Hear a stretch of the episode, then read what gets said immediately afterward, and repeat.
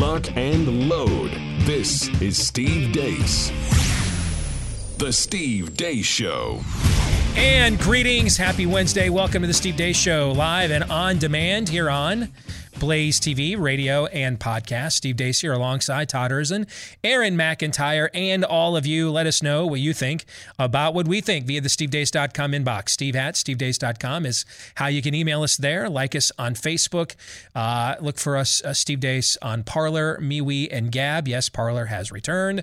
You can also follow us on Twitter at Steve Deace Show. If you're looking for clips of the show, go to youtube.com slash Steve Deace or rumble.com slash Steve Deace Show.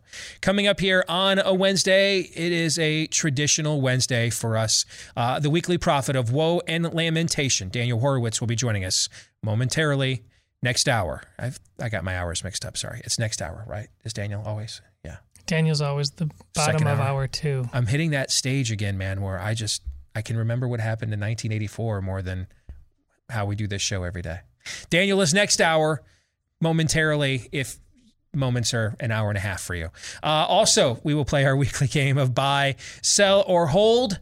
But before we get to all of that, of course, um, as I recovered my scattered brain, here is Aaron's rundown of what happened while we were away. What happened while we were away brought to you by the next and possibly final frontier of COVID fascism.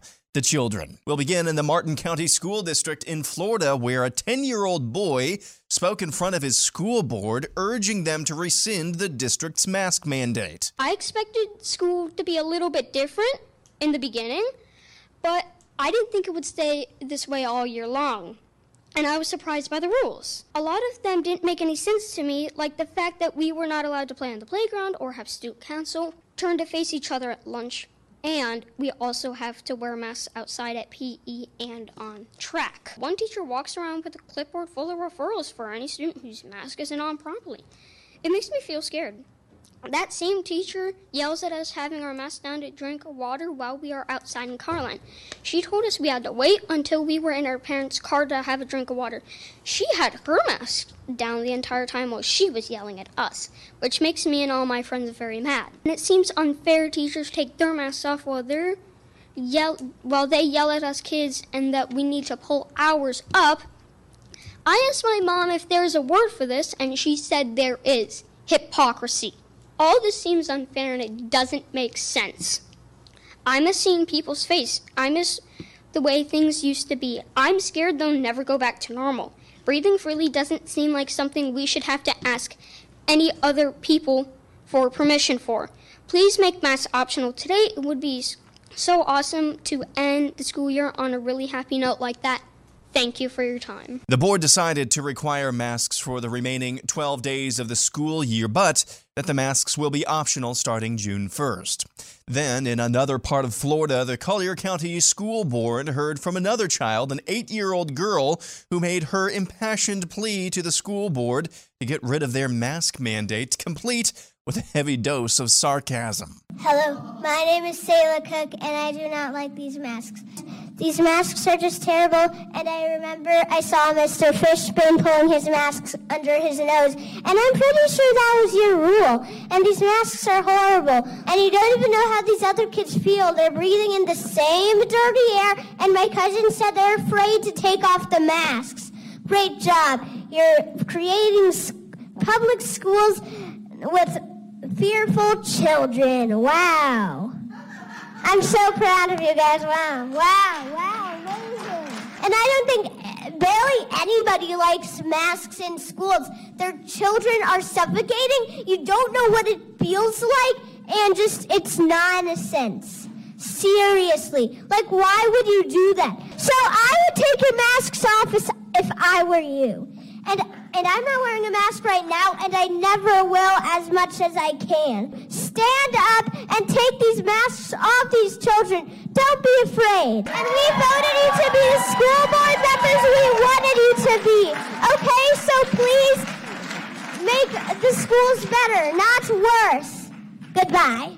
Meanwhile, on another topic, the Loudoun County, Virginia School District continues to be met with a steady stream of angry parents upset about critical race theory. CRT is not an honest dialogue. It is a tactic that was used by Hitler and the Ku Klux Klan on slavery very many years ago to dumb down my ancestors so we could not think for ourselves. CRT is racist. It is abusive. It discriminates against one's color. Let me educate you. An honest dialogue does not impress, oppress. An honest dialogue does not implement hatred or injustice. It's to communicate with deceiving, without deceiving people. Today, we don't need your agreement. We want action and a backbone for what we asked for today to ban CRT. And some are upset about the required reading for kids in school, as a group of parents read for the school board what their children are being required to read. Jasper wasn't even my boyfriend, just this dude I did some hacking with once in a while.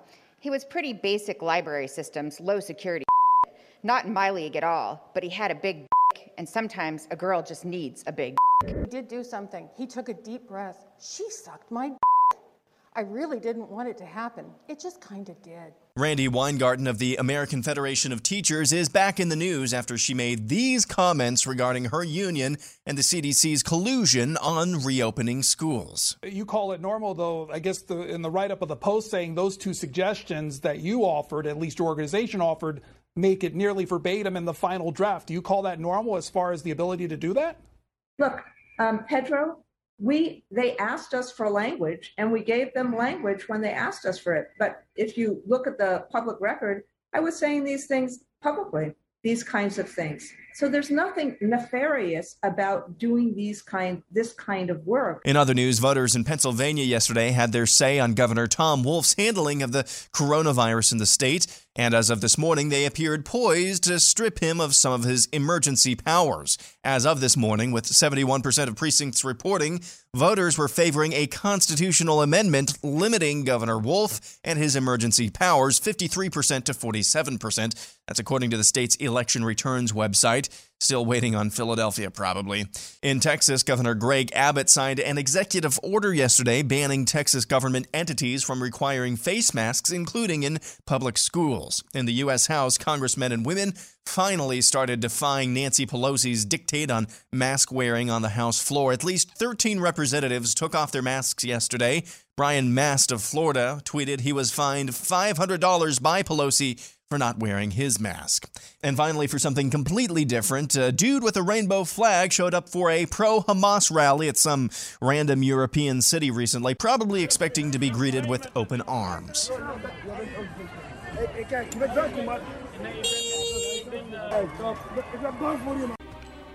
Justice. And that's what happened while we were away. we're on the same team, guys. No, we're not. no, we're not. Did Nope. you did you see the guy?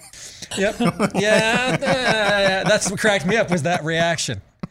Oh my. Um, parents, listen up.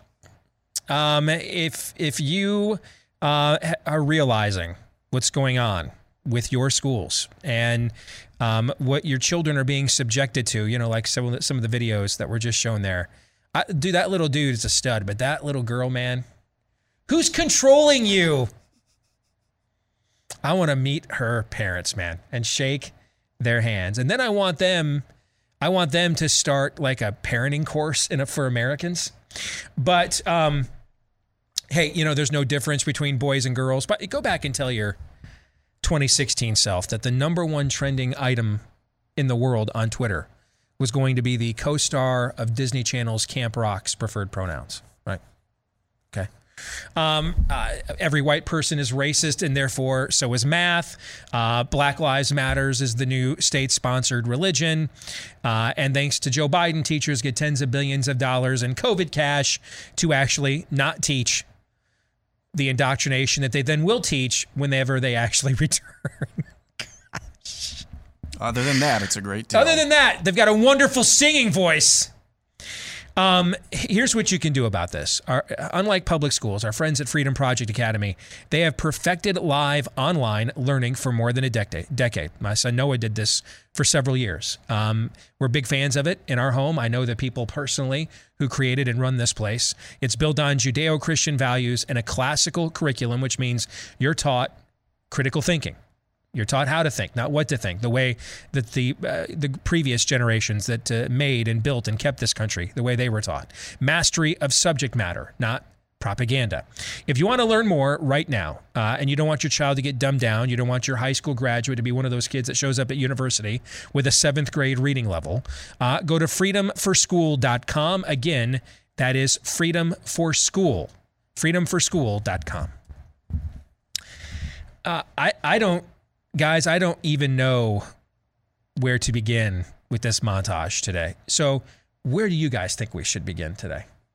Where, where do you think we should begin? How about Randi Weingarten? There's a couple of times before in that clip where she just explicitly says, "This now is she's my the head job." of the American The Federation American for Federation Teachers, second Teachers. largest teacher union. Yeah. Correct. Yeah. She said it's her job. It's her job to essentially advise the CDC on what the science is. That's essentially what she said. You have any thoughts on that, Todd? As the only one in the room uh, amongst the three of us that has that's a public school parent. Well, that, along with Fauci yesterday admitting that he's been wearing masks for optics this whole time, Yes, I somebody the whole time since he's been vaccinated. just yeah, to clarify. correct. Thank Yeah, you, yeah. thank you for that.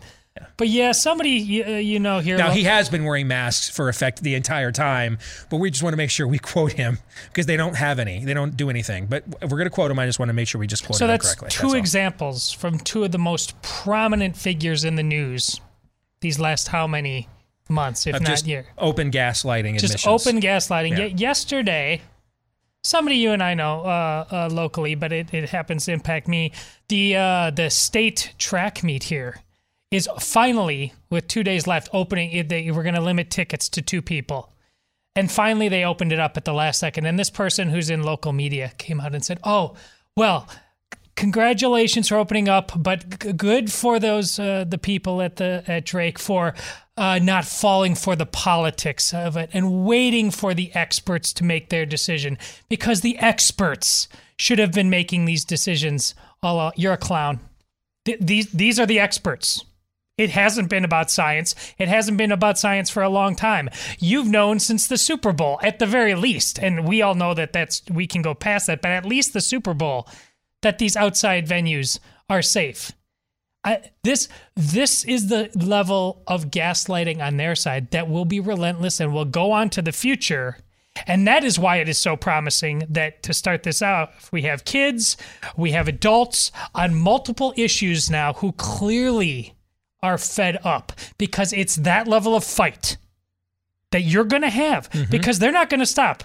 It's really important. Right in the face of obvious gaslighting for the most visible people in the world, they're, they don't care. They can't be stopped. I mean, I hammered them on Twitter. I promise you, they're like zombies. They're going to be back tomorrow. They're going to keep doing it because this is their faith.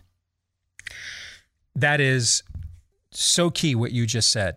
Now, this is though where I'm encouraged. I, I'm encouraged that I don't know, folks, if we fully understand the amount of defeat they had to admit. Essentially, what happened with masks in the last four or five days is that the cult of Jehovah has grown so much in the in the Israelite ranks that the temple of Baal has had to now come out and voluntarily no longer demand you carry the idol with you wherever you go. Now, did they do that because they think Jehovah is God? No. No. They did that because they saw the ranks of those who think that and know that Jehovah is God swelling. And you're making accommodations because you're hoping that by doing so, they might let you continue to exist rather than just running you over. It's updated paganism. That's that's what this is. Yes. That they saw they saw videos like what was in Aaron's montage. These have been propping up more and more the last few weeks. If we have contributed even 1% of this since Aaron came up with the idea of highlighting daily defiance, then we're we're proud to have done any part in this uh, incentivization whatsoever, even if it's at a molecular level. Okay, um, because well, it takes all of us. But uh, um, they saw this wave coming, They, they saw the ranks swelling and growing. And I want to reiterate what I told you about this the other day. Whenever the spirit of the age says, All right, you got me, you can have it, you already had that. You already did. You're, you're, that's where the negotiation begins now. That's where the leveraging begins now. The bargaining begins there. All too often, and I, I said this privately to a group of conservative leaders I had a I was on a call with this morning. They asked me to come on and discuss where things were at with COVID stand and strategy. And I said to them, and several of them are good Constitution loving, God fearing Americans, but they've been at this a lot longer than our generation has. And I said, too often, frankly, previous generations of conservatives took the win that they already had and settled for that and went home. And and and so the progress that the spirit of the age made, they just picked up from that spot later on. Don't do that. You have these people on the run, man. Now, I've been on with Pedro on C SPAN a few times. He actually will ask critical questions from both sides of the aisle. But if Randi Weingarten can't stand up to a cross examination of Pedro uh, it's Echeverria, I believe is his last name at, at C-SPAN. If, if she can't stand up to Pedro's cross-examination, where he's just playing it straight down the middle as best as he can, just asking a contrary question from the other side, he's not really even cross-examining her. He's kind of doing what we used. We used to have a word for this. Do you remember what the word was? Journalism. Journalism. Yeah, that was the word we used to have for it. Okay, uh, if she can't, st- if, if if under even that level of scrutiny, she just comes right out and says, "Well, I mean, the White House told us to tell him what to say, so we did." Imagine what tasty morsels would be revealed mm-hmm. under a cross examination, a real cross examination. So here's what must occur. As the great prophet Mr. T once said, the forecast for tomorrow is pain. Pain must happen. Republicans you elect must inflict pain. One of the questions I got from a conservative leader, probably somebody a lot of you know, was what to do now about the airline tyranny with COVID. I said, well, you're likely looking at a. That one's actually simpler because those are heavily federally regulated industries, the airlines are. And it's pretty likely that in about 16 to 18 months, Republicans are going to be in control of at least the House, if not both the House and the Senate. Which means they'll be the ones handling the regulatory committees and they'll be the ones handling the funding apparatus. They'll be controlling the, the appropriations process, right? Have your Republicans right now start threatening those airlines. Get rid of the damn masks or you're going to hate us in 2023. You'll you'll hate us. So we can do this the easy way or the hard way. You can do this voluntarily on your own the easy way or when we are in control of the committees, we will and we will make it done on you and upon and upon thee in the most painful of ways. It's really your choice. We have to change our paradigm. And I admitted this to these leaders this morning. I, I was late coming around to this because I just, I'm not wired that way as a conservative. And I, I really believe ultimately that an honest assessment, that conservatism isn't an ideology, it's an observational science. It's looking at the revelation of history and finding what works, what has proven to be, as Todd would like to say, good, true, and beautiful for the human condition east of Eden. Do those things. And the things that are opposite of that, don't allow those things. That, that's pretty much what conservatism, really, in its purest form, is not an ideology, but an observational science. All right, it's essentially um, a, a, reckoning of tradition, an updating of tradition with modern with modernism. That's essentially what it is. And I really believe, therefore, that if we honor that revelation of history, that the answers for the future are often found, or at least the basis for them, right? The, the founders would have had no idea what necessarily um, um, what um, a Google is, but they would have instantaneously said, no, free speech does not mean that um, monopolies get to decide what beliefs are okay to have, right? So they didn't know, need to know what a Google was to know instinctively, well, that's tyranny, don't do it. So even though we have different methods of how we do things that are more modern in our day and age, a lot of the same principles that they were fighting about are still alive and well today. That's what we mean by a traditional reckoning.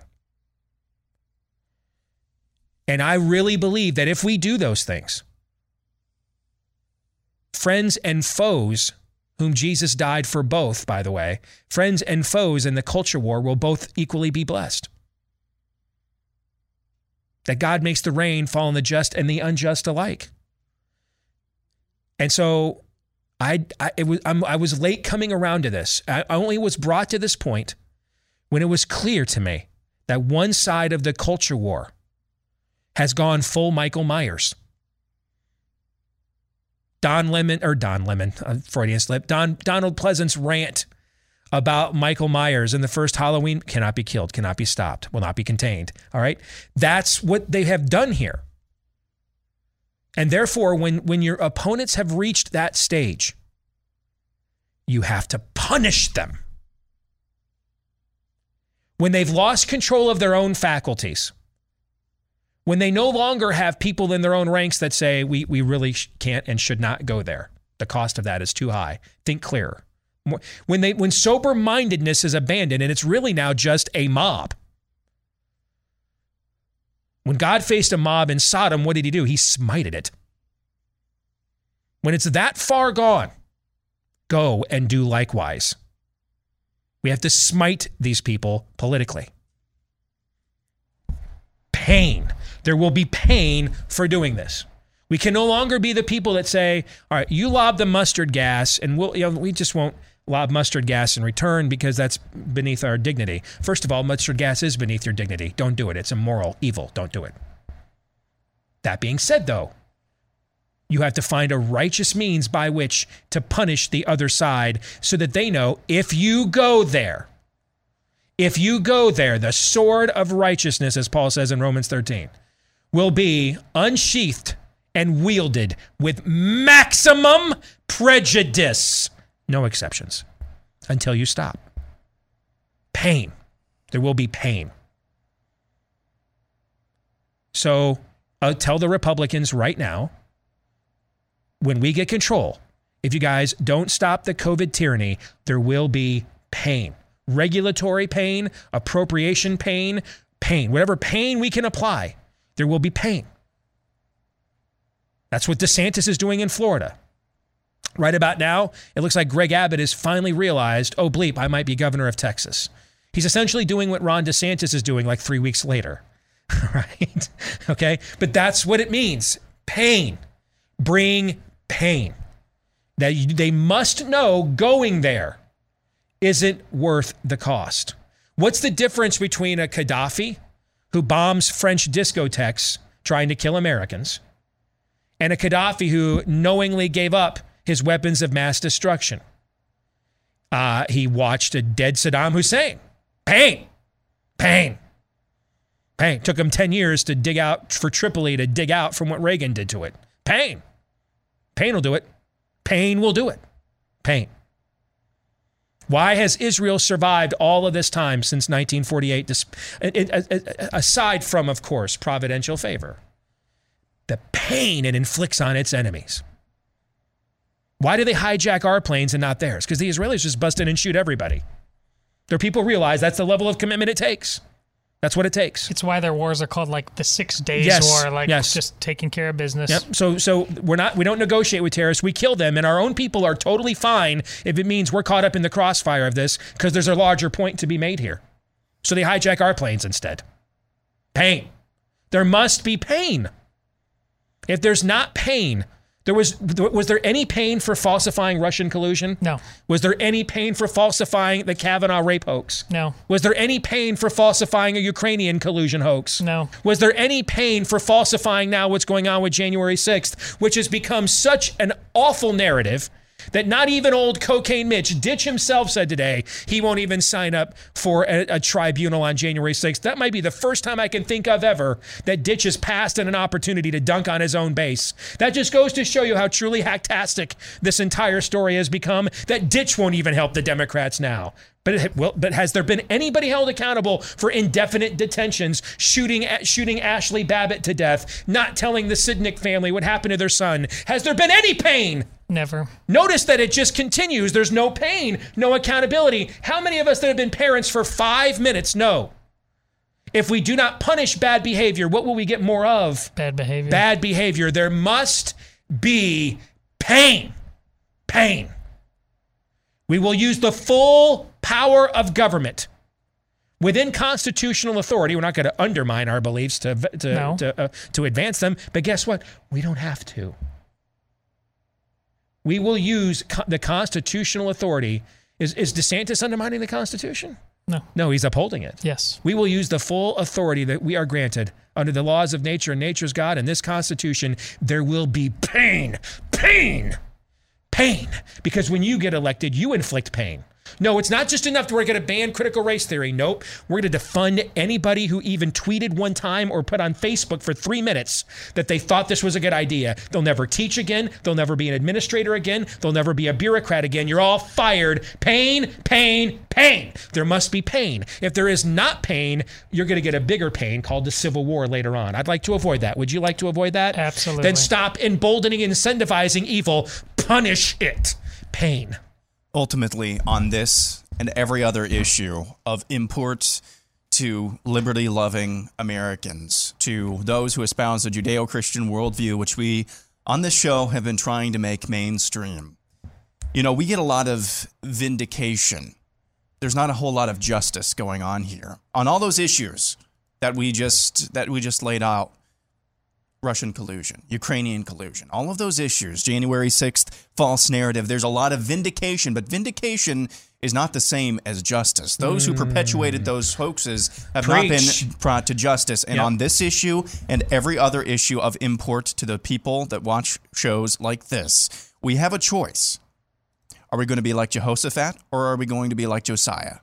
Now, Jehoshaphat is hmm. called righteous. Josiah went and tore down the high places. In fact, the Bible in, in Kings um, doesn't just say he tore down the high places, he desecrated them.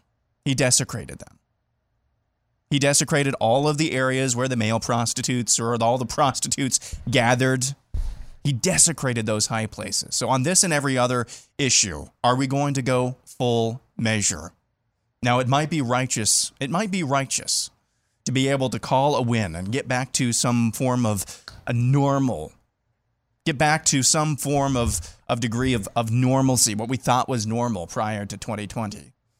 But what's really required here is to go down and go up to the high places and tear those down. Those high places look like the school boards in Loudoun County. The school boards who in the state of Florida still, in the case of, of those clips that I played, still hadn't rescinded their mask mandate, but at least one of them will now. The high places mean going and making them feel pain for enacting such racist Marxist philosophies like critical race theory. Going to the high places means uh, fill in the blank. You get my drift here. Are we going to be like Jehoshaphat or are we going to be like Josiah? There's a lot of Jehoshaphat's like there. Actually, there's- actually not very many Jehoshaphat's, but there are even fewer Josiahs. Bro, that's a homily right there. I mean, I, I kind of just feel we should just sign off after that. Although I'm contractually obligated to remain here for another 90 minutes, I don't want to undermine the potency of that message, though, by talking any further. I'd just like to let that thing linger and be absorbed. That, that will preach right there. That's a sermon, brother. That's good stuff. Well, thank you. Thank you very I mean, much. that, that's that's really good stuff. We'll come back, play our weekly game of buy, sell, or hold, where he will return to lazy Aaron and let the audience then do all the work for him. It's true. when, when we return.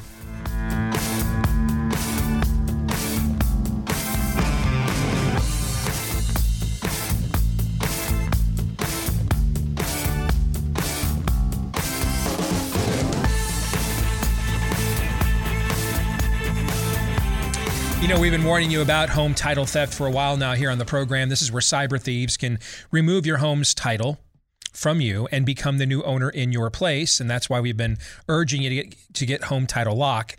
Uh, because it could be coming your way. And right now, with a major data breach over at Facebook, of all places, 500 million accounts now exposed to cyber thieves. That means um, what is needed to go online and claim to be you name, address, personal information, it's now out there. You might be saying, "Hey, I've got identity theft protection." And that's great. You sh- everybody should have that this day and age. But that doesn't stop somebody from pretending to be you when they go to the website where you live, where your home's title is kept. They then forge your signature on what's called a, cl- a quit claim deed, stating you've sold your home to them, and then they leave you with the debt as they liquidate all of that equity, maybe even eviction and foreclosure notices.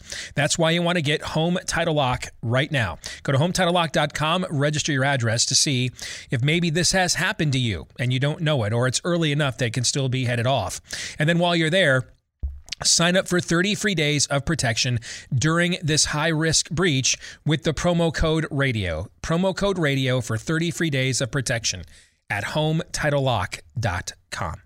Let's get to one of our favorite events each week buy, sell, or hold. Our producer, Aaron, with a lot of help from his friends uh, will submit to you and me, Todd, a, a, series of statements, lists, predictions, prophecies. We will decide are we buying that? Are we selling that? Maybe have one and only one reason why we made that choice, or in my case, 12. And then once per episode, we are permitted a hold. But if it's for any reason other than, um, wow, that's just so lame, it's even beneath me, you will have to uh, be triple masked outside next to Anthony Fauci in chains. Fair? Yikes. Yes, yeah. we mean it this week. I did, yeah, clearly. All right, Aaron. All right, we'll start with a Mount Rushmore. Uh, Hunter Lucas says Mount Rushmore of pet peeves for talking during a movie, three bandwagon sports fans, two uh, people trying to talk to you while you have earbuds in, and uh, slower bad drivers. So the talking during a movie thing can be annoying. All right, clearly it depends on, you know, we the couple that has to like narrate the movie to each other the whole time. that that can be annoying, you know.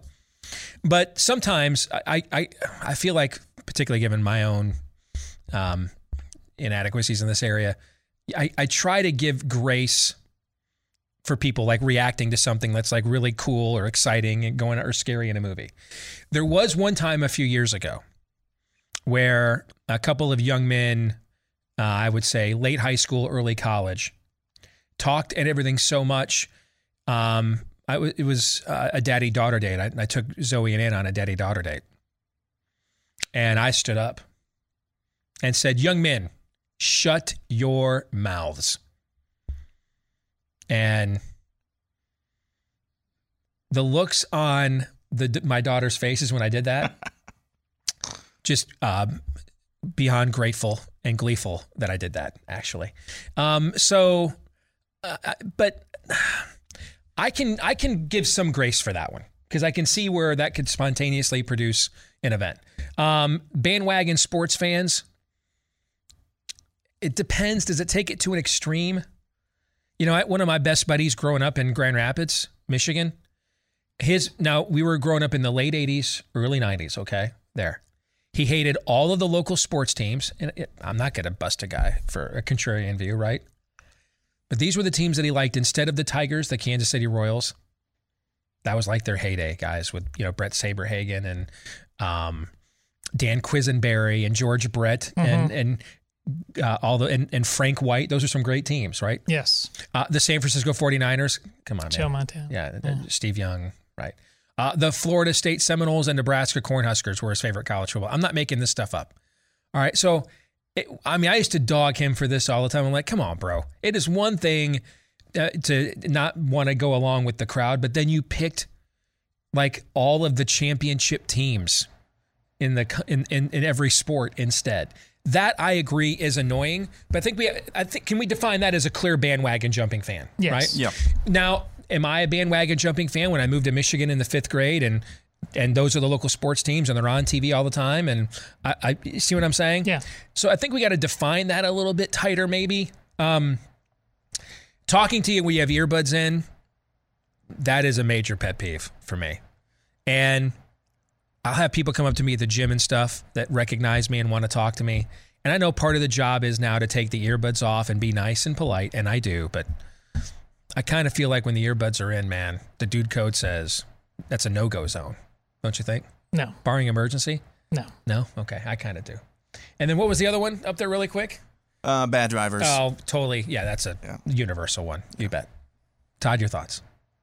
Uh, I'll sell on the list. I don't think any of those rise to critical mass of. Well, no, I mean This blows my mind.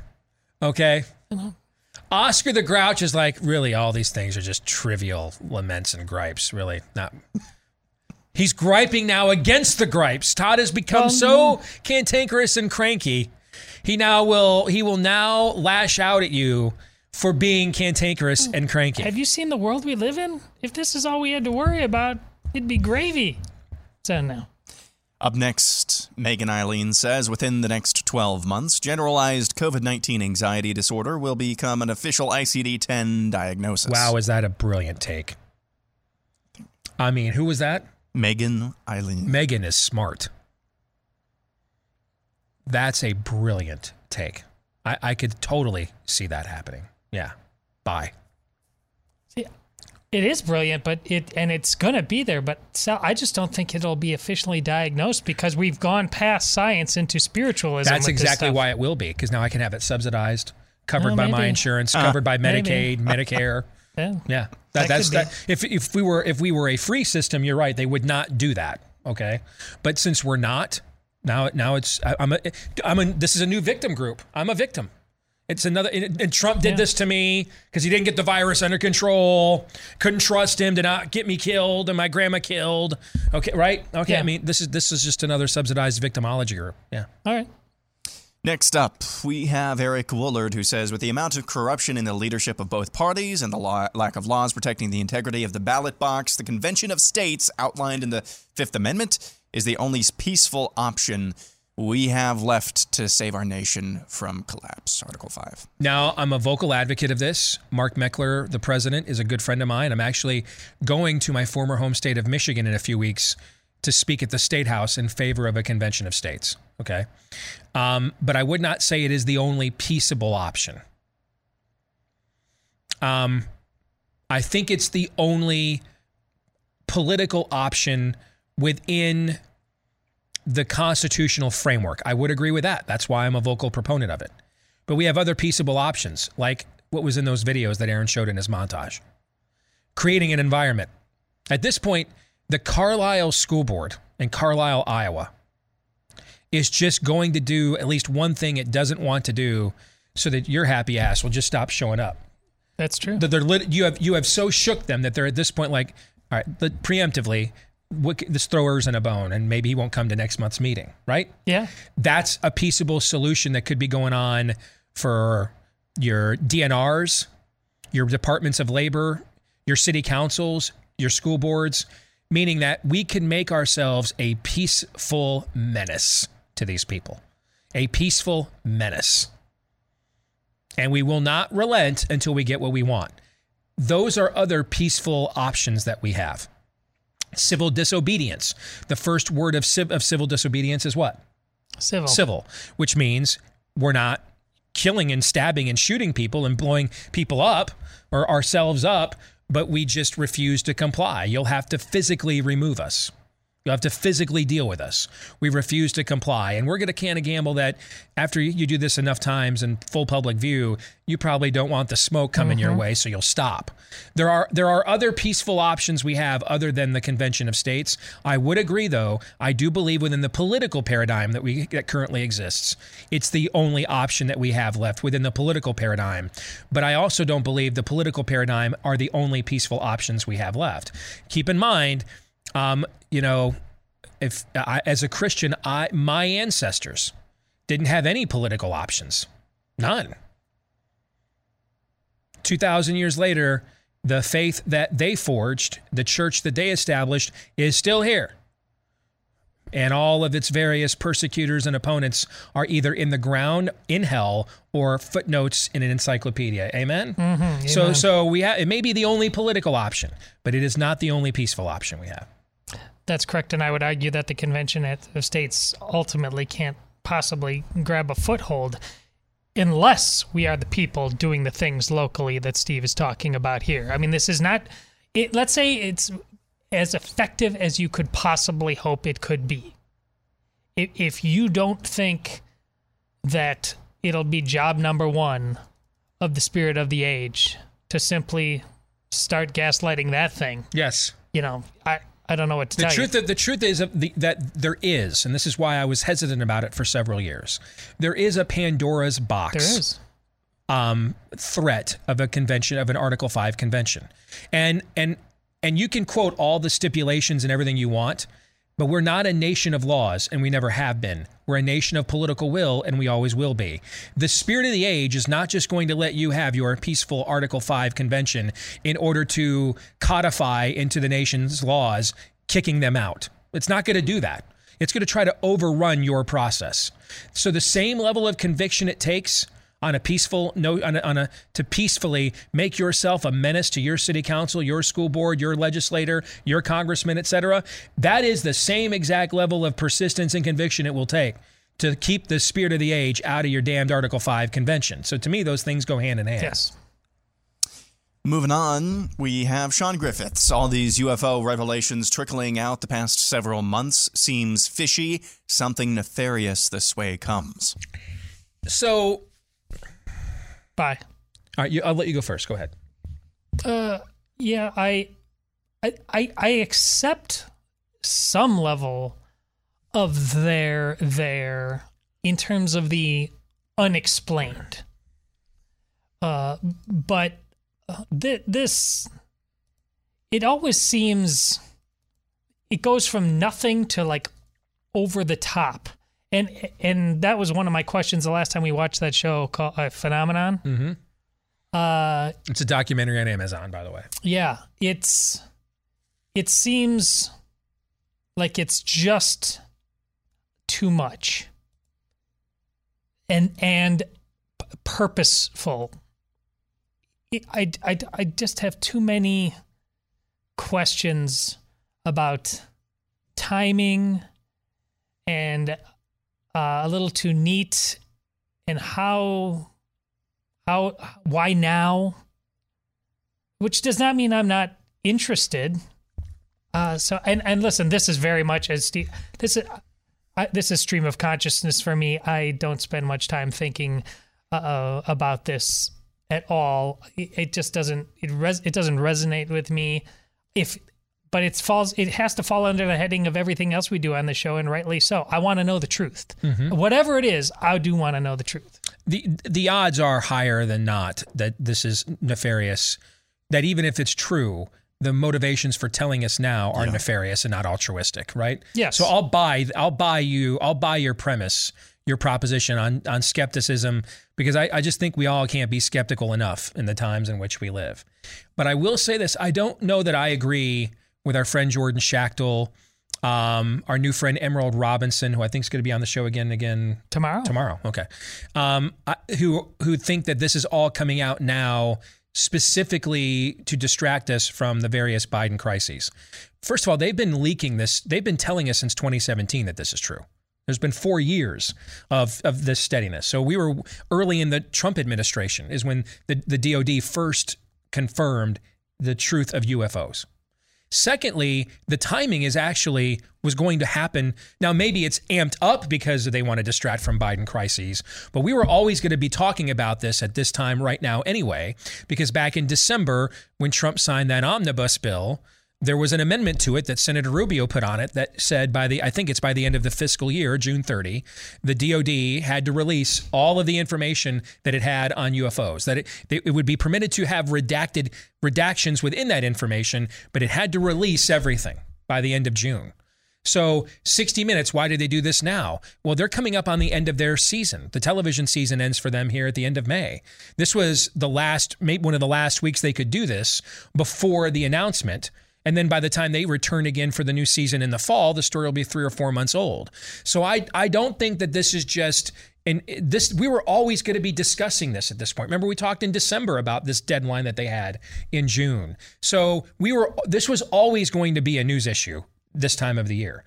Could we argue and, and probably agree that they're upping the ante on this to distract from the various crises? Yeah, but to me, the contrived policy to distract you from the the the crises was getting rid of the masks. That was their that was what they were trying to do to assuage the opposition. The UFO thing, this timetable has been in place since before Biden took office. So I, I don't think that um, that its origin is of, of timing is explicitly political. It's it's lawful actually. It's the law. They have to do this by by the by the, by this deadline. That's the that's federal law now. Up next, we have Brad Myers. By January 1st, 2022, the CDC will acknowledge that masks are highly ineffective against COVID 19.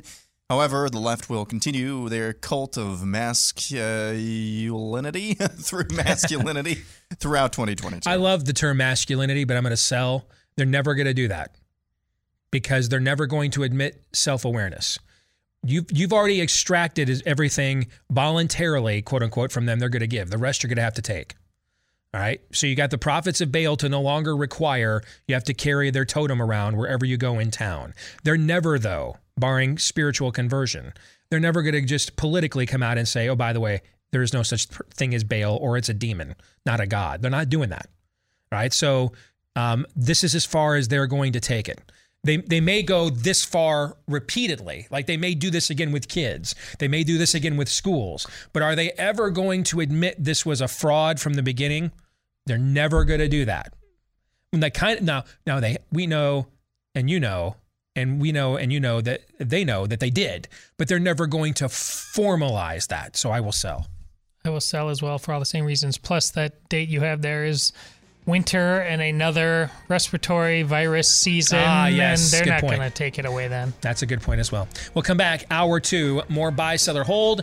The weekly prophet of woe and lamentation coming your way next.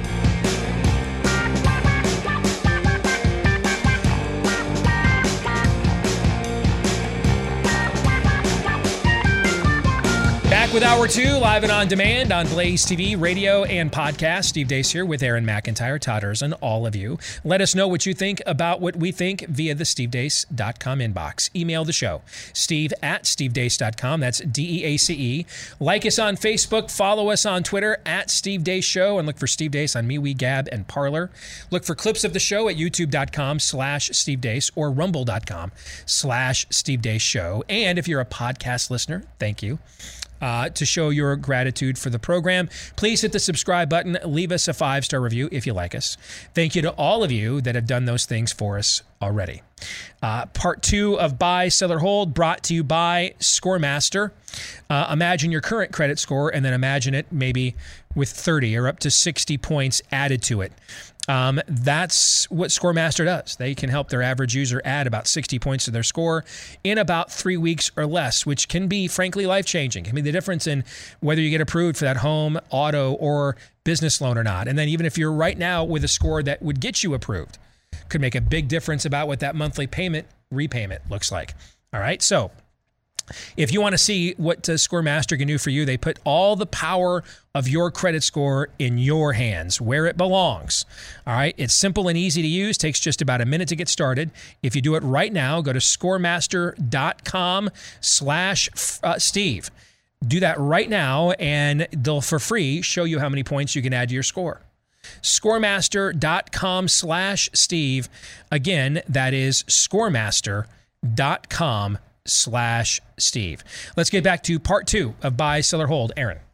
We'll go to Chance uh, Branscombe, who says Following Greg Abbott's executive order banning mask mandates in public schools and local governments, there will be at least 10 other states with similar executive orders or state legislation by July 4th of this year. Uh, I will buy that.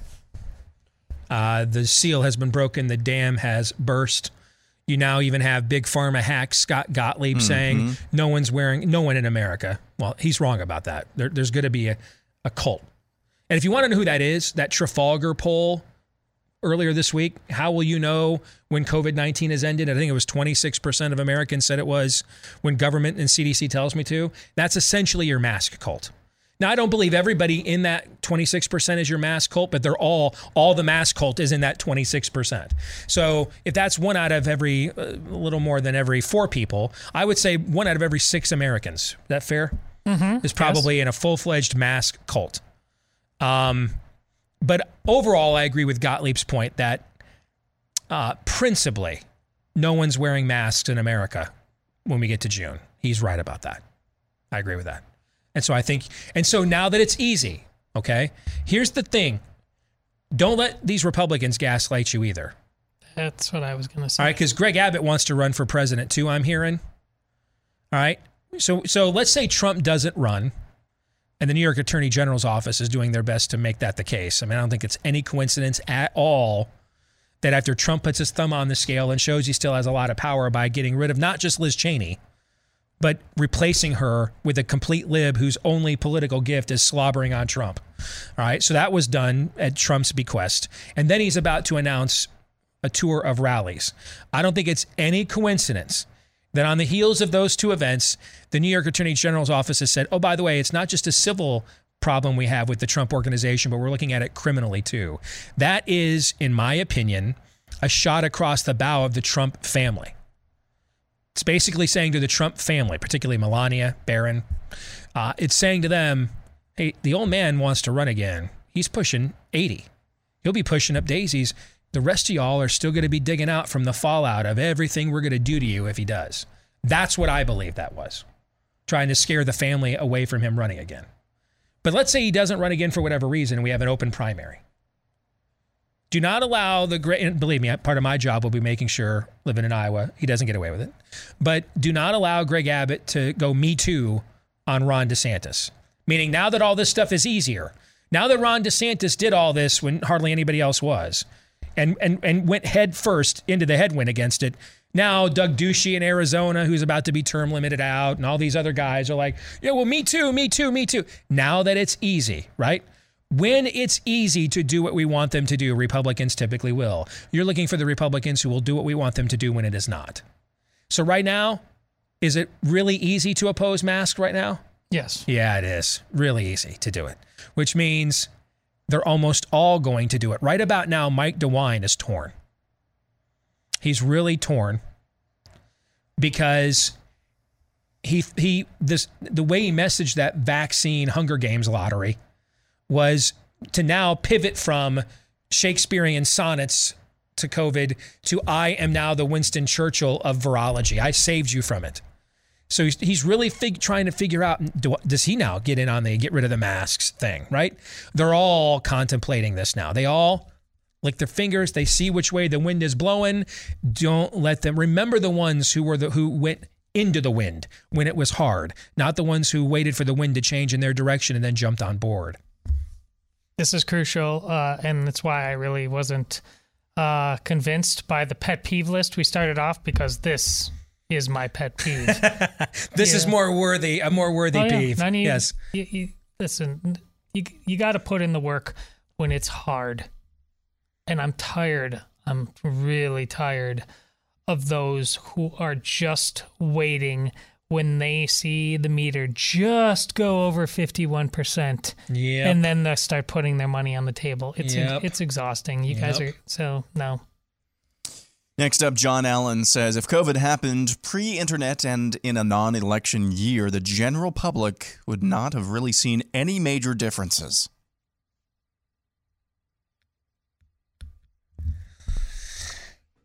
I'll buy it's close enough to being true that i'll I- buy I- yeah, that's yeah, you know what? I like the way you framed that. Yeah, I I think you could spin it the other way though too.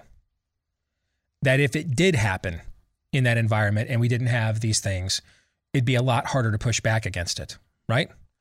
I mean, our our show grew by three hundred percent on the podcast side in the last year. How many is it? um, How many? How much of that was because people saw the viral videos that we were putting out about about the real data they weren't being told, Right. right? Take those vehicles away, they don't ever have access to those things, right? Right. So I think it works the other way too, but we wouldn't. You wouldn't need to find a show like this to push back on it if this environment didn't Right. exist in the first place, right? Correct. So yeah, okay, I like that, John. I'll buy it too for the reasons Todd gave. And you're buying as well, Todd? Yeah. Johan Eck has the top 10 most iconic grunge hits in order. You like that, Johan Eck? I- top 10 most iconic grunge hits. I like it. We'll go to STP, Interstate Love Song. So So put the list back up there for a second. in order, is this the most or so the least? The, the least. So I would, the I would entire he- Stone Temple yeah. Pilots catalog, and he didn't choose Vaseline, Plush, Wicked Garden. You went with Creep. You went with Interstate Love Song, dude. I I almost want to Well, you- disqualify wait, this list You on, gotta on, the, on its uh, face now. You can't go to Beatles know every song guy. This is iconic. You think Interstate Love Song is an iconic STP song? I, for the, for the masses, if you you have to include everybody in this because that's what makes things iconic. It's just not the people who have become the self-appointed gatekeepers of what Which have you. I will admit I am. Yes, you have. See, I- I am. so I'm a bit I'm of the. saying- I'm a bit of the Jack Black character in High Fidelity. Yes, Yes, a little I bit am you are. about So this you- era you've got to right. allow what the Yes. the great unwashed Okay. might say about this. I, what was that guy's name again? Johan Eck. I'm sure a guy named Johan Eck prides himself on being a part of the great unwashed. Yeah. yes. But since I love the arrogance of a guy named Steve pronouncing a guy named Johan the great unwashed, I'm so in on that right now. I love it. It is so douchey. I'm totally in. So, yes, on the grounds that we will grant you, plebe, you musical plebe, some level of grace for your crudity, Johan. Yes, we will uh, allow Inter- Interstate Love Song to stand, even though it might be their sixth or seventh best song for those of us who, of course, know better. Yes. Is that good? Was that good? Is that kind of the spirit of what you were talking about there? We're dabbling in it. Yes. kind of encircling it a little Yes. bit? Okay. Uh, next up, Soundgarden, Spoon Man. Uh, there's another Soundgarden song on the list that I think is the, we'll get to in a minute, that is the greatest grunge song I think ever. Um, I'm okay with Spoon Man. I happen to, I would, I think uh, Blow Up the Outside World belongs on there instead. But again, in the interest of uh, Let Them Eat Cake, you know, okay. Uh, and I love the fact that we're discussing grunge alternative songs from a perspective of the what the huddled masses think when the whole musical genre was supposed to be. I mean, Yeah, the- that's what- yeah, I mean, Pearl Jam's follow up album to 10, they were so offended at fans singing along to Alive Yes. and Jeremy at concerts. They wrote a song called Not For You. And the whole song Right. is about don't sing to our songs. We write them for us. We don't care if you ever buy our albums, right? But I love the fact that in the context of this genre, we are now talking the democratization of the process. Okay, so I will allow Now, Spoon if, Man if they to. wanted that to be the case, they should have never left their damn garage. I will allow. but to I agree No, with your principle on Spoon Man more than I do about um, the previous one. Interstate Love Song? Interstate Love Song. Yeah, you're right. Okay. Uh, number seven, Catherine Wheel, Black Metallic. Now, see, you have this is where you have earned the name Johan Eck. I don't even know what that I don't is. even know. Oh, what you don't that either? is. Oh, wow. I don't Yeah. either. I don't even know what that is. Yeah. Okay. So Uh, you have earned the you have you have produced you've gotten some Jack Black street cred with that one. I don't even know what that is. Pearl Jam, Black. At number six. Now, I love It's a great song. I love it, Yeah. but I don't relative to the rest of its catalog, I don't think it comes close to being iconic. I, I think Jeremy is Yes. a top three song of this era in my view. But I think Black is a great enough song that I'm I'm, I'm fine with it. That's your pick. Sure. Soundgarden, Black Hole Sun at number four. We skipped Nirvana I'm in sorry, Bloom. Nirvana in Bloom at which I think that's a smart pick. Now I think "Come as You Are" is the best song Nirvana ever did, but in Bloom, I think that's a smart pick away from "Smells Like Teen Spirit," which I think is the most overrated song. People acted like the Beatles arrived on Ed Sullivan's show when that song came out. All right, but um, I love "In Bloom." I would "Come as You Are." I think is the best song they ever did, or "Heart Shaped Box." But I love "In Bloom," so I'm okay with that being on the list. Sure. Uh, number five is Soundgarden, uh, Black Hole Sun. th- this is this is a magnum opus. This song is. This song is an anthem for this era.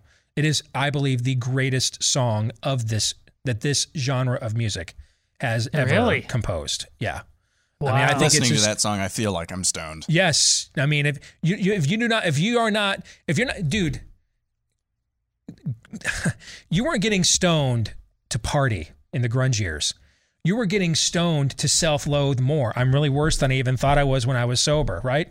This song will do it. It is the it is an all it is a beautifully orchestrated anthem of nihilism.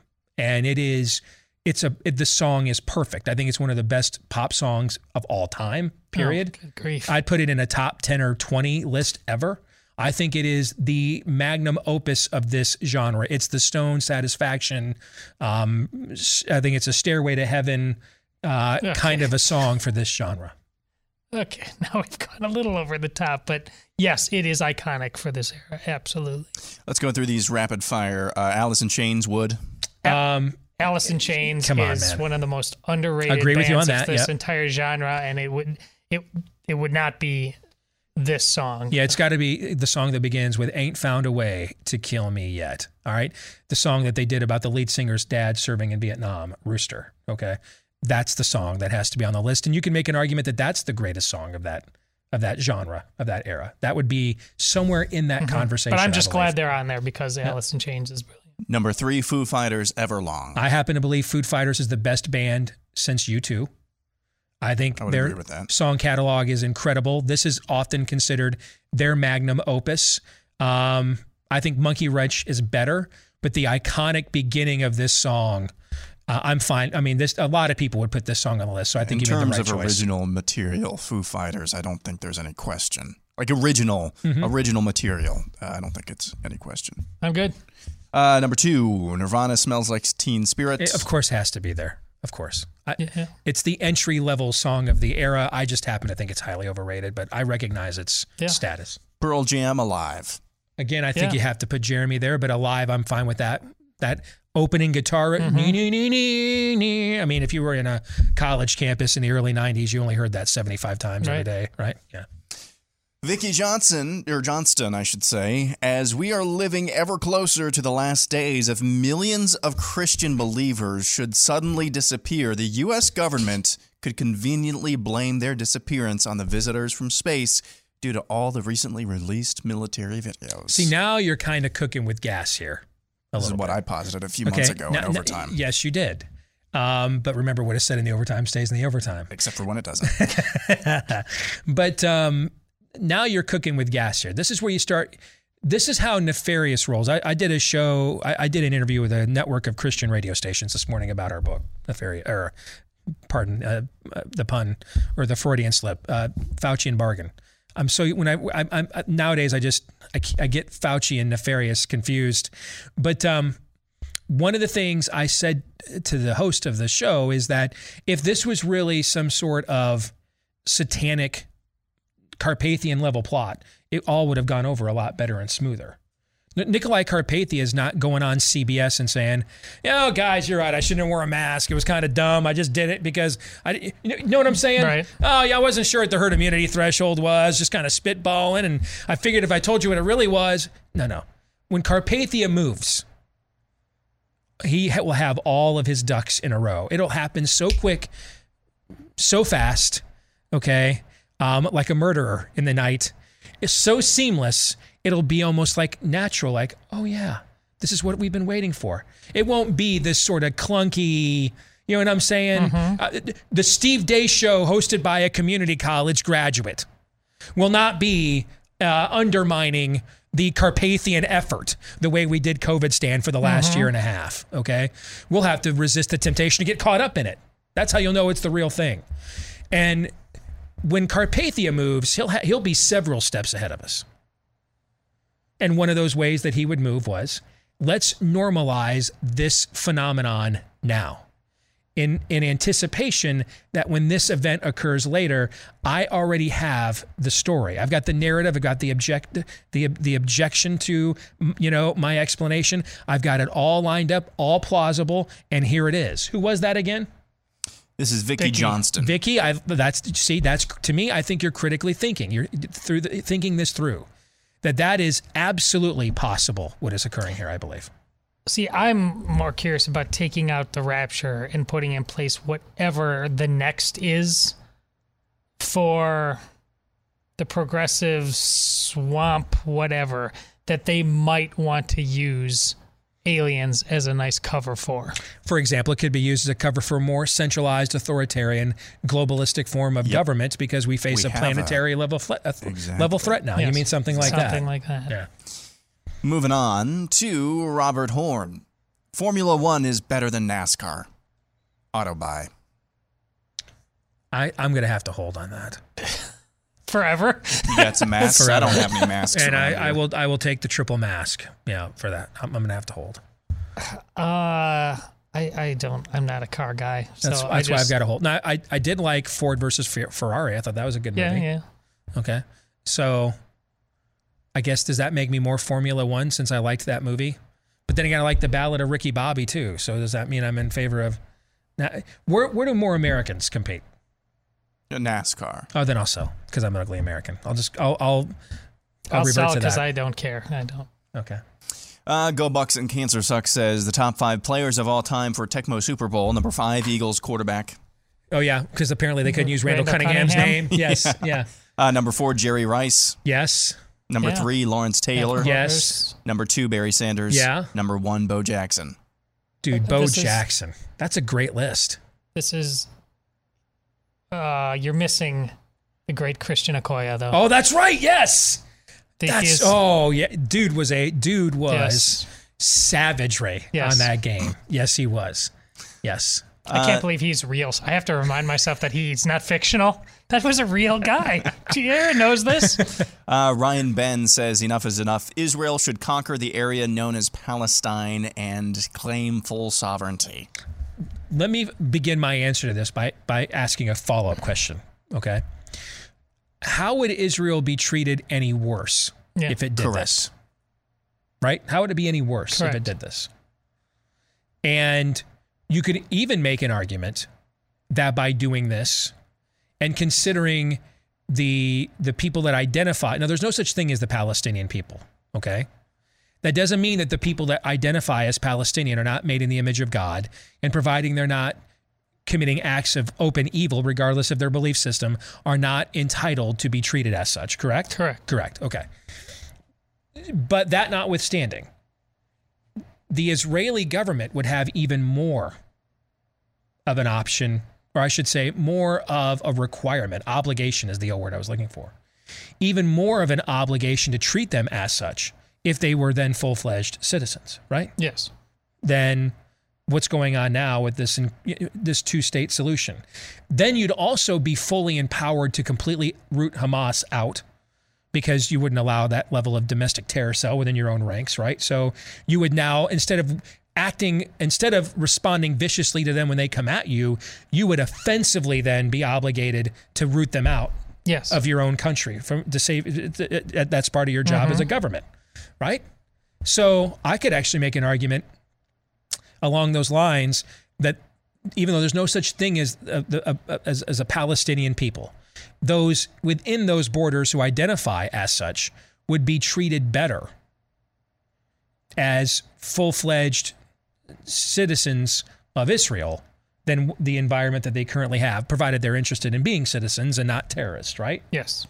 Um, I don't know what what name would Israel get called if they did this. What blowback would they get? What rebuke would they get that they're already not getting? I I kind of don't know. Therefore, as I kind of do a risk assessment here, I'm not really sure what the drawback is to it. Unless now now here's a drawback. The the Jewish citizens of Israel just don't want to bestow that level of citizenship upon the Palestinians given the cultural differences. And I would respect that. Yeah. But if that's if that do it for don't do it for that reason. That's the right reason to not do it. To defend your heritage as a people, okay? Because I could argue aside from that, if that's not a concern geopolitically, it's advantageous for everybody to go that route. I will sell only because of one word should. I'd be fine if they did it, but Israel has earned the right.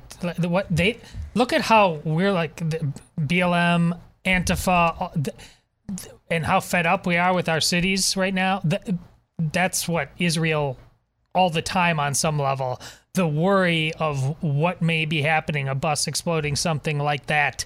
So they should do whatever they deem is uh, best, just as they have for these what going on seventy years now.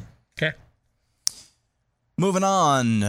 Trigger Civil War warning says the United States Army will issue a formal apology and offer to reinstate Spencer Rapone, seen in this picture with the Communism Will Win hat at West Point, with back pay before the end of the bad Biden administration. Bye. See, I would sell because this guy's already running the military. Well, that's a good answer too, but I I Yeah. could see specifically that occur. Bye. Yeah.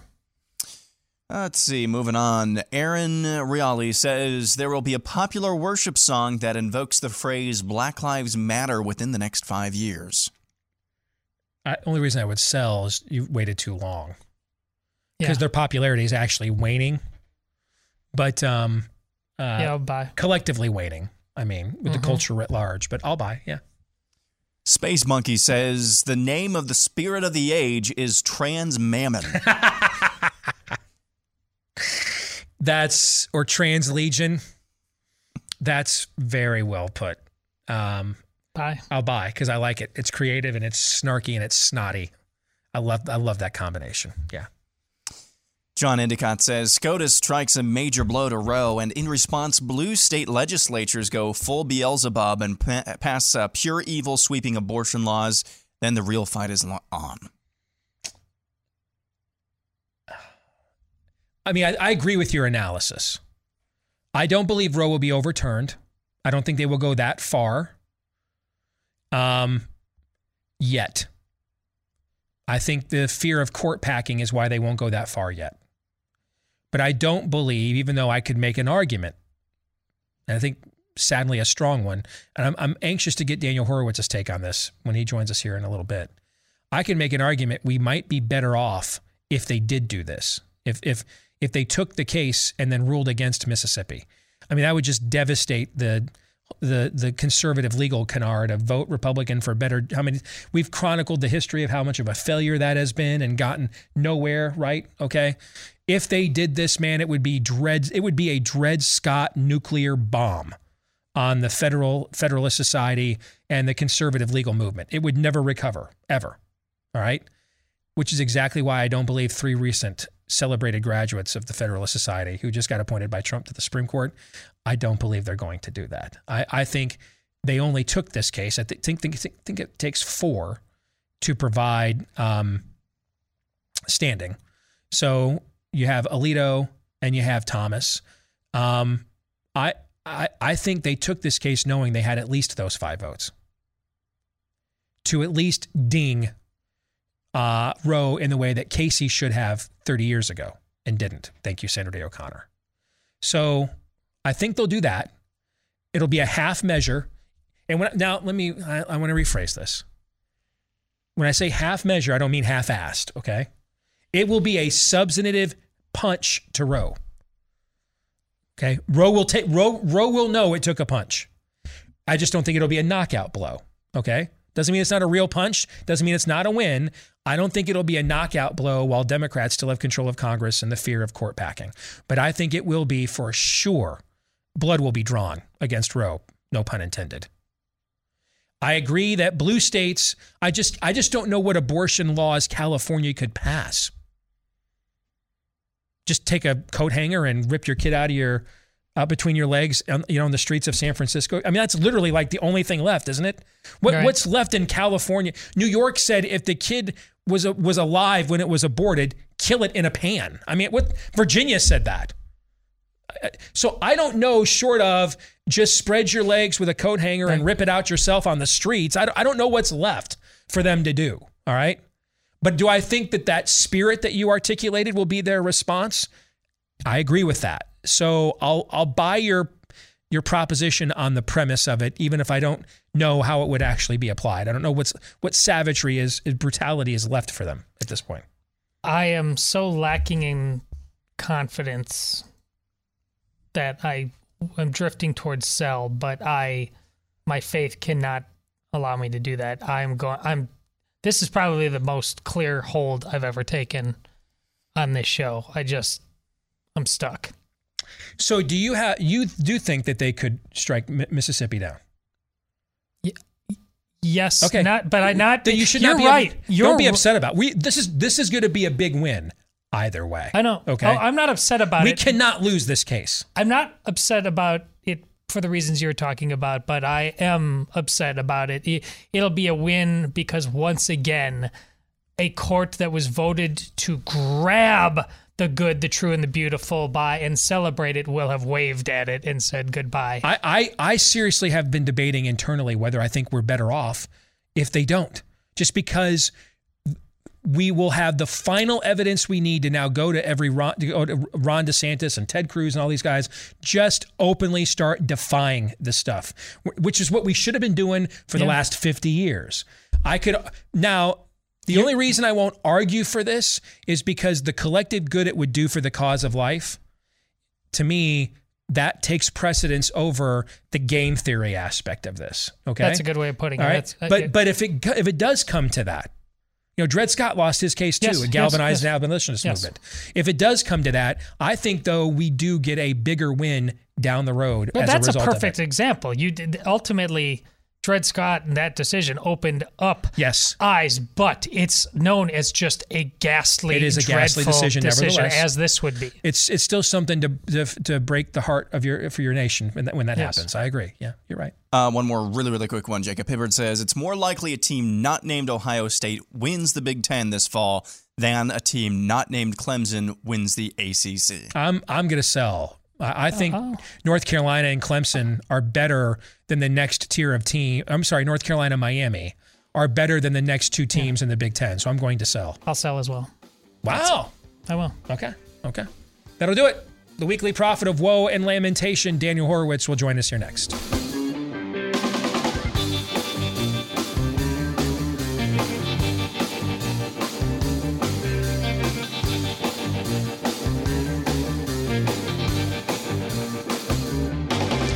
So, trying to do the whole real estate thing, selling your home or selling the one you're in to buy the one you want to get to, which was the thing we did last time, boy, uh, that can be stressful in any economic environment, but especially, wait for it, in these unprecedented times. Bing. Thank you. Uh, that is especially so. That's why you want to make sure you go in with an agent who will come in and take charge of the situation for you while remembering ultimately who's in charge is you. Where would you find such an agent? And could you throw in somebody you could trust to like get the results they promised to? Is that too much to ask? That you know they've got a fully vetted, verified track record of success. Well, not if you go to this website and the name kind of says it all. Real estate agents I trust. Dot com. Again, it's called realestateagentsitrust.com. Just about anywhere you want to escape to, I'm I'm sorry, move to uh, in these formerly United States. Uh, we can probably find you an agent with a fully vetted track record, verified, full of successes, um, and is reliable and trustworthy. Chances are they might even come from this audience because that's where this effort originally grew out of a grassroots connection in our own audience. So head to this website, realestateagentsitrust.com. Again, realestateagentsitrust.com. He is the weekly prophet of woe and lamentation. Our good friend Daniel Horowitz. Good to see you, brother. How are you? I'm doing all right. Looking for my own real estate agent, seeing where to go. There you go. All right. So, um, last week, the, or Monday actually, uh, the Supreme Court announced it has granted standing to a case challenging Mississippi's abortion law, which I believe outlaws all abortions after the 15th week. This is really the first substantive challenge to Roe on any merits that we have lobbied at the court or the court has accepted since Casey almost 30 years ago. Now, I think there's only two outcomes here for us, and they're both good. We can debate, though, which one is better. One outcome is that they uphold the Mississippi law, and I don't believe they will fully uh, throw Roe out, especially with the Democrats in charge and, and the threat looming over them of a court packing. But it's going to be a body blow. I mean, they're going Roe's going to take a punch at least draw some blood, pun intended, from Roe for a change. Okay. That's one option. And that would be the biggest policy pro life win the movement's had in decades because it just wasted too much of its time on electing useless Republicans. And then you can kill the baby ba- bills and stupid regulation bills that didn't stop any abortions. The other option is they throw out the Mississippi law and Dred Scott the entire conservative legal apparatus, um, which I don't believe they'll do. Okay. I mean, we have three recent glorious graduates of the of the FedSoc list that just got appointed by Trump. The idea that they would then turn around and not just singe, man, but chloroform, raze, R A Z E, their own uh, base where they emerged from, I just don't believe that. I think they knew going in with those three and with Thomas and Alito, they had the five needed to uphold Mississippi. And that's what's going to occur. And we'll be debating a year from now how big of a blow this really is to Roe. That's what I believe they will do because the, the consequences for their entire industry uh, it'll never recover from from this. So we could debate which of these outcomes is better, right? But I think it's going to be one of those two outcomes. What are your thoughts? Absolutely correct, Steve. It is going to be one of those two, and you know where I am. Um, always, always game theorying out the woe and lamentation. I actually want it to be the full body blow against us because I want people to slay the beast. I don't think the benefit from a semi favorable outcome will be as good as the benefit to finally slaying that beast. But I will tell you, you mentioned something interesting here.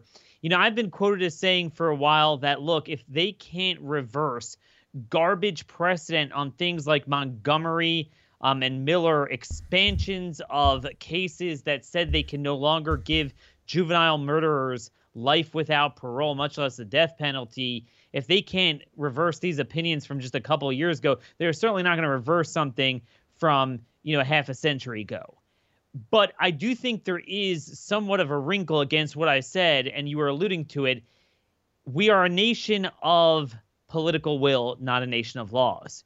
So the life issue is genuinely one issue where the entire Republican Party, we see they're passing all these bills in the legislature, they're fighting it. So these aren't independent judges, mm-hmm. they're Republican mm-hmm. politicians, mm-hmm. and they're going to indulge it to some extent. Mm-hmm. Whereas most of these other issues where we don't even have a focus or a movement on these things, the crazy stuff they're doing on criminal justice or or the tranny uh, ruling in Bostock, not only won't they reverse uh, you know the the last number of um of of, of terrible rulings, but they'll even expand upon new bad rulings. It's just the life issue is the one holy grail on the right. So I think it's the politics that's kind of wagging the law to a certain extent. Now, I do think the interesting thing will be to see how many votes we get.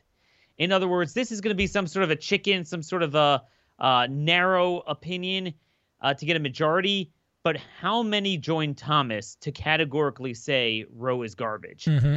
And and we'll finally get our answer. That's a good subplot there that you mentioned as well. That's well said. Uh, speaking of the, uh, the politics moving the fulcrum here, the only science I know that evolves this fast, brother, is political science. Can I get an amen on that? Okay. How bad must their internal polling be how how des- just not on COVID and mass, but holistically for their presidency. That they're just there's too many crises, too many holes in the dike. They had to give on something. They had to give the people back something. It's very clear that this was it. Um, and they ended up taking a, a self-dealing, a, a, substantive blow to their own COVIDstan in the hopes this is their version of a game theory. Give up a large chunk of COVIDstan in the hopes that we don't lose Wokistan, Welfareistan, and everything else in the next couple of elections. Right? This is where COVIDstan's kind of the redheaded stepchild. It just it just got you know, and they loved aborting kids over there on their side. So this poor kid just got born last year. They thought this is the one kid. Just throw that one under the bus. The older, more mature. Uh, uh, children, we want to make sure to save them because right now they're all in peril from systemic Jimmy Carter uh, references and comparisons. That's what I think happened last week. So, Steve, I'm not sure how much their polling played a role. I think some of it a little bit. I think there's also the gain of function um, uh, investigation mm. that is mm. now gaining traction, mm-hmm. that there might be a reason they want to let it go. But from what I'm seeing so far, I'm not really seeing them let it go. I'm seeing them repurpose it all along the fault line of vaccines. In other words, vaccinated, it's everything. You're not vaccinated. Heck, you're a freaking two year old who is, even if the Pfizer vaccine is 97% effective, you are well over a hundred times less at risk than a 75 year old who is vaccinated with a 97% effective vaccine. Yet still, we're going to keep it going. We're going to hold children hostage in order to get Pfizer and Moderna their revenue. I still believe, Steve, that more than just generic political science of just polling and the issues, I do think this was the cronies. Uh, they won't listen to ripped, uh, victims of rape being forced to have their mouths covered and two year olds being dragged off planes and kids learning in school for seven hours with it. But they will listen to these guys when they say, look, dude, we're hitting a brick wall. No one else who hasn't already gotten the shot wants to get it. So I think that is a big part of it. That's still the main part of it. And that's why, as much as the as the momentum and, and the house of cards did come tumbling down quicker than we ever thought, in recent weeks. But it does look like they are holding firm with children in school. Um, they're keeping, you know, any scenario they could say you're not vaccinated or could verify that. And then uh, one other point, which is connected, I do think they are going to shift the burden from the masking to the vaccines. So again, you have your cake and eat it too with your cronies there. I do think they are going to more and more come up with ways to finagle forced vaccination when they can. So I don't agree, Steve, that they're that they're letting COVID fascism go. Um, I believe the left is not only having every other issue and sacrificing this to save it, they're doing what they always do. They're sacrificing the least amount they need to do, and they're doing a pretty good job of it. I somewhat disagree with that. I I, I didn't mean to say, even though I use the term COVIDstan. The the mask is the talisman. Okay. Yeah. The analogy I gave earlier is that the the the the the prophets of Baal and Canaan are now getting so overrun with Israelites. They're not going to come out and say Jehovah's God. They're never doing that. Okay, but they're they've they, in, in the in the hopes that the Israelites will not overrun them. They will now no longer command uh, all Canaanite residents to carry a Baal talisman with them wherever they go. Okay, they haven't given up Baalism. They've just recognized that this is a bridge politically too far. And maybe if they offer this, then the Israelites won't come in and just not raze their temple and kick them completely out of, you know, urban renewal them out of here. But I I to me, I think the vaccine thing has been done a tremendous amount of damage. I thought at the beginning of the year that the battle would ultimately be over the whole vaccine passport issue. Uh, really, outside of a few places, colleges, a few states, I, I don't believe we're going to be fighting a mass vaccine passport. I, I think the issue is largely dead on arrival in a lot of major states where you would hold events and a lot of public events. I think it's going to be on the schooling level with universities, especially. And then I think it'll be in, if you live in a blue state, but if you're living in a blue state, you're fighting to, for all this stuff. This is just an, another fight on top of can I own a gun and everything else, right? I don't think we're going to see holistic impositions of vaccine passports on people. I don't. I I, I think they they understand that the market that that center will not hold that that market will not hold that's that's why they had to acknowledge that they had to answer the challenge we have lobbied for weeks do you even believe in your own vaccines because you won't even let people return back to a normal way of life, even if they are vaccinated. I look at somebody like Scott Gottlieb. When I want to know what Big Pharma thinks, I just find out, I just read his interviews. Okay. I mean, he's openly out there saying everybody knows vaccine passports and stuff aren't going anywhere by and large in most of America. So I, I don't believe, I don't believe to go to a, to go to most events in a state like Iowa, Texas, Georgia, Florida, Alabama. I don't believe I'm going to have to show uh, any form of vaccination certification. In your state, um, yeah, but it's going to be like doing anything else, buying a gun, anything else I want to do. I think cult, I think it's going to divide and break down largely culturally. That's why the universities, which are the headquarters of the of this fa- of, of all this you know spirit of the age Marxism, that's why they're the first to impose it. It's it's part and parcel with their belief system. But I, I don't think, for example, I'm going to have to de- debate whether to I can go to an event in Idaho on COVID vaccination. I don't think that'll be an issue. So I, I, my concern, Steve, is that you're looking at the wrong uh, scenario here. I agree with you that they're not going to have wholesale vaccine passports, as in a specific biometric item or something like that. I think that's kind of like the abolish the police type of thing. Mm-hmm. That's not really the fight, and I don't think it ever was. But I think the fight always was that we're just going to have places that will say, "Hey, show us you're vaccinated." It won't be, you know, vaccine passport. And and when I say places, I don't mean from the consumer end. I agree with you. And I don't even think in the blue states are going to have much of that either. I don't necessarily think this is blue or red. But from the business standpoint, I mean, remember, people like myself, yeah, I'm not going to have a problem. But a lot of people, they work in hospitals or even not healthcare. They work in other places and they are forcing them in red states right now Yep, to get vaccinated against the law. I mean, this is happening all over the place. So, Steve, now that you could leverage the masking against this and say, look, vaccines really do work. You're right. And that's why it's so important. You won't have to wear a mask if you're vaccinated.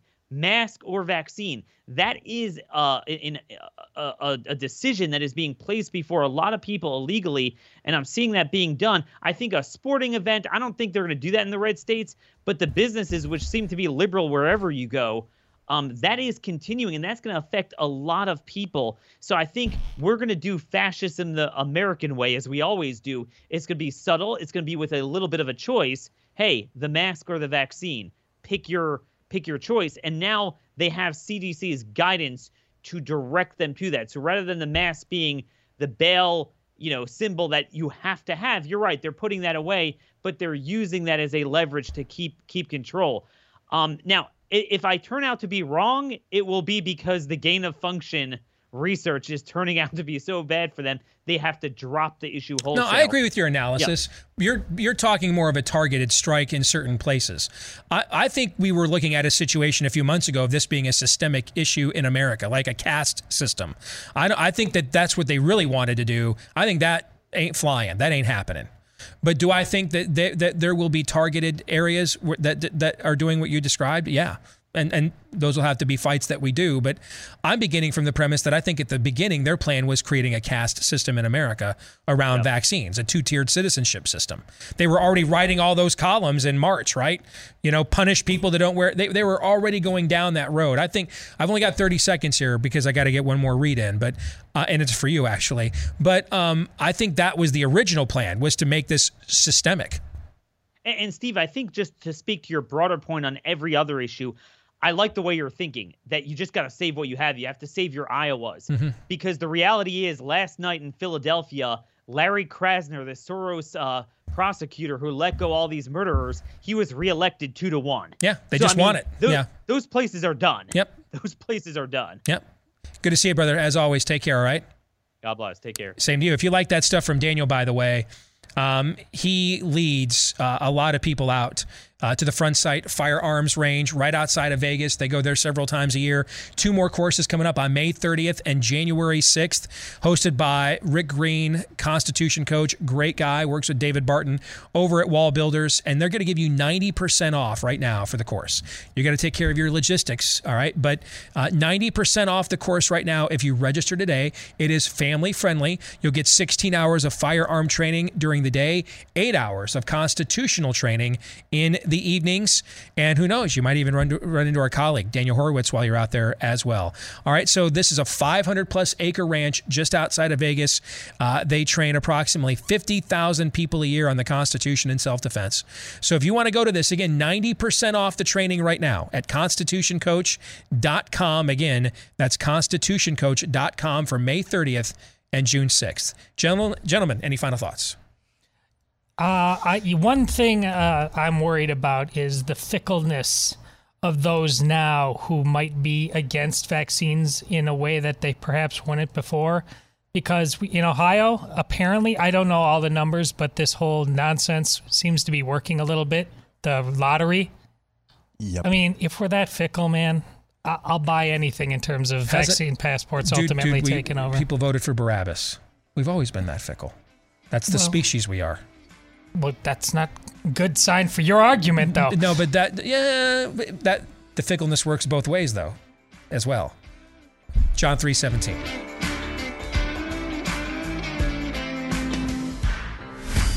This is Steve Deace. on the Blaze Radio Network.